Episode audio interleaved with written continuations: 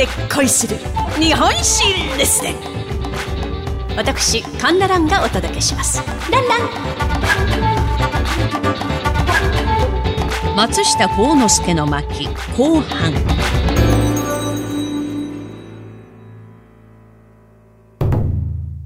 松下幸之助と妻の無野、そして無野の弟の三人で創業いたしました松下電気器具製作所はやがて多くの従業員を雇うようになります。そうこうするうち、自転車のライトとしても、手提げの懐中電灯としても使えるナショナルランプが大ヒット。これがナショナルブランドの第1号となるのです。ところが昭和4年、ピンチが訪れます。まあもともと不景気だった日本に世界恐慌の波がどっと押し寄せてきたのです。会社の幹部は幸之助にこう言いました。社長、売上は半分以下になり、倉庫は在庫で溢れています。従業員の半分に辞めてもらわなあきません。すると幸之助はこう答えたのです。景気が悪いから言うて会社が生産をやめたら、この国はどうなるね明日から社員は午前中だけ出勤や。午後からはみんなで在庫を必死になって売ろう。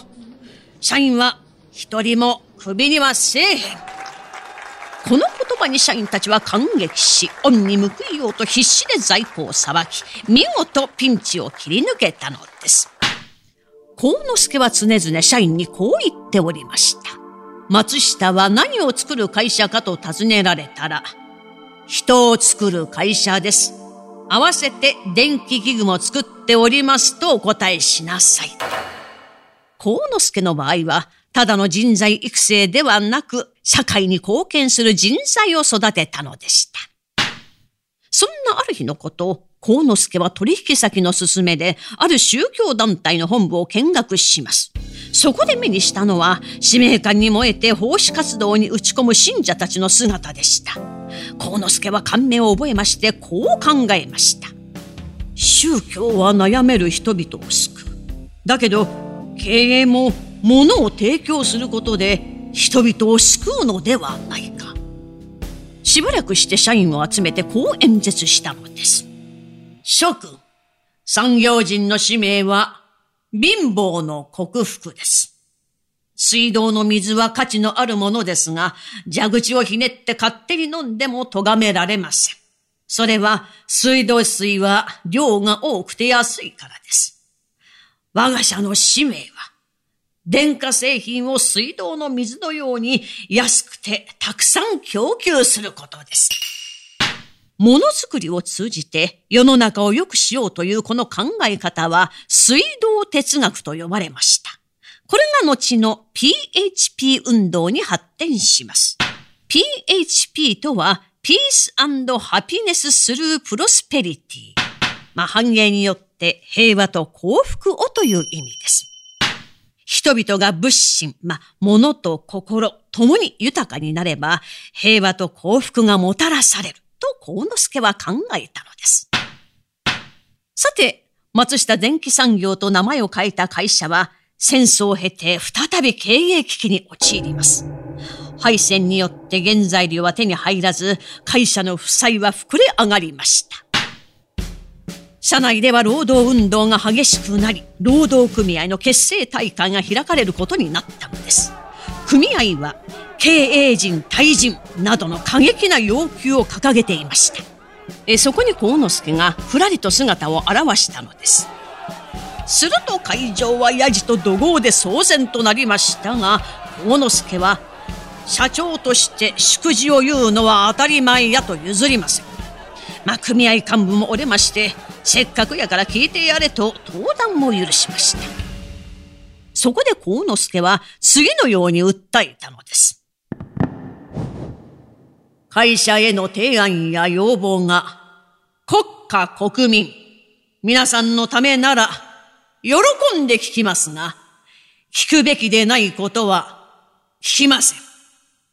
労働組合と会社が力を合わせて日本再建に努力していこうではありませんか。幸之助が頭を下げる。静まり返った会場からパラパラと拍手が上がり、ついには大きな歓声へと変わっていったのです。この直後 GHQ 連合国軍総司令部は松下電器が兵器を作って戦争に協力したとして幸之助を公職追放の対象といたしましたがこの決定に最も反発したのがあの労働組合だっ。会社に書くことはできない人物と幸之助の復帰を求める嘆願を繰り返したのです。こうして幸之助と社員たちの絆はより深くなったのでありました。高度成長期を迎えました昭和31年。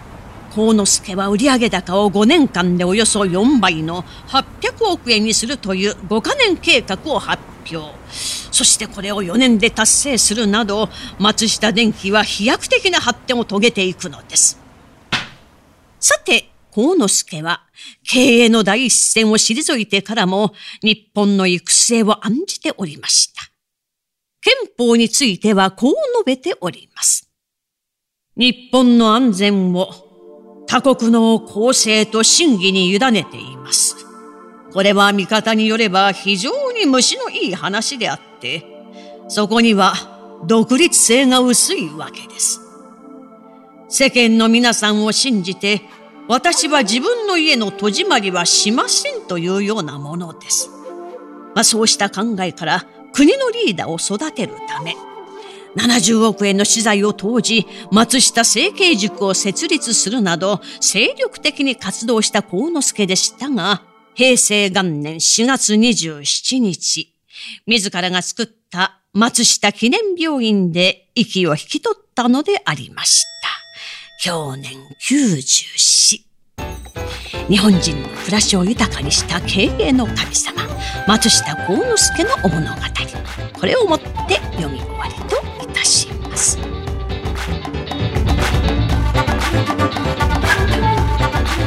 お相手は私講談師神田蘭でございました。ランラン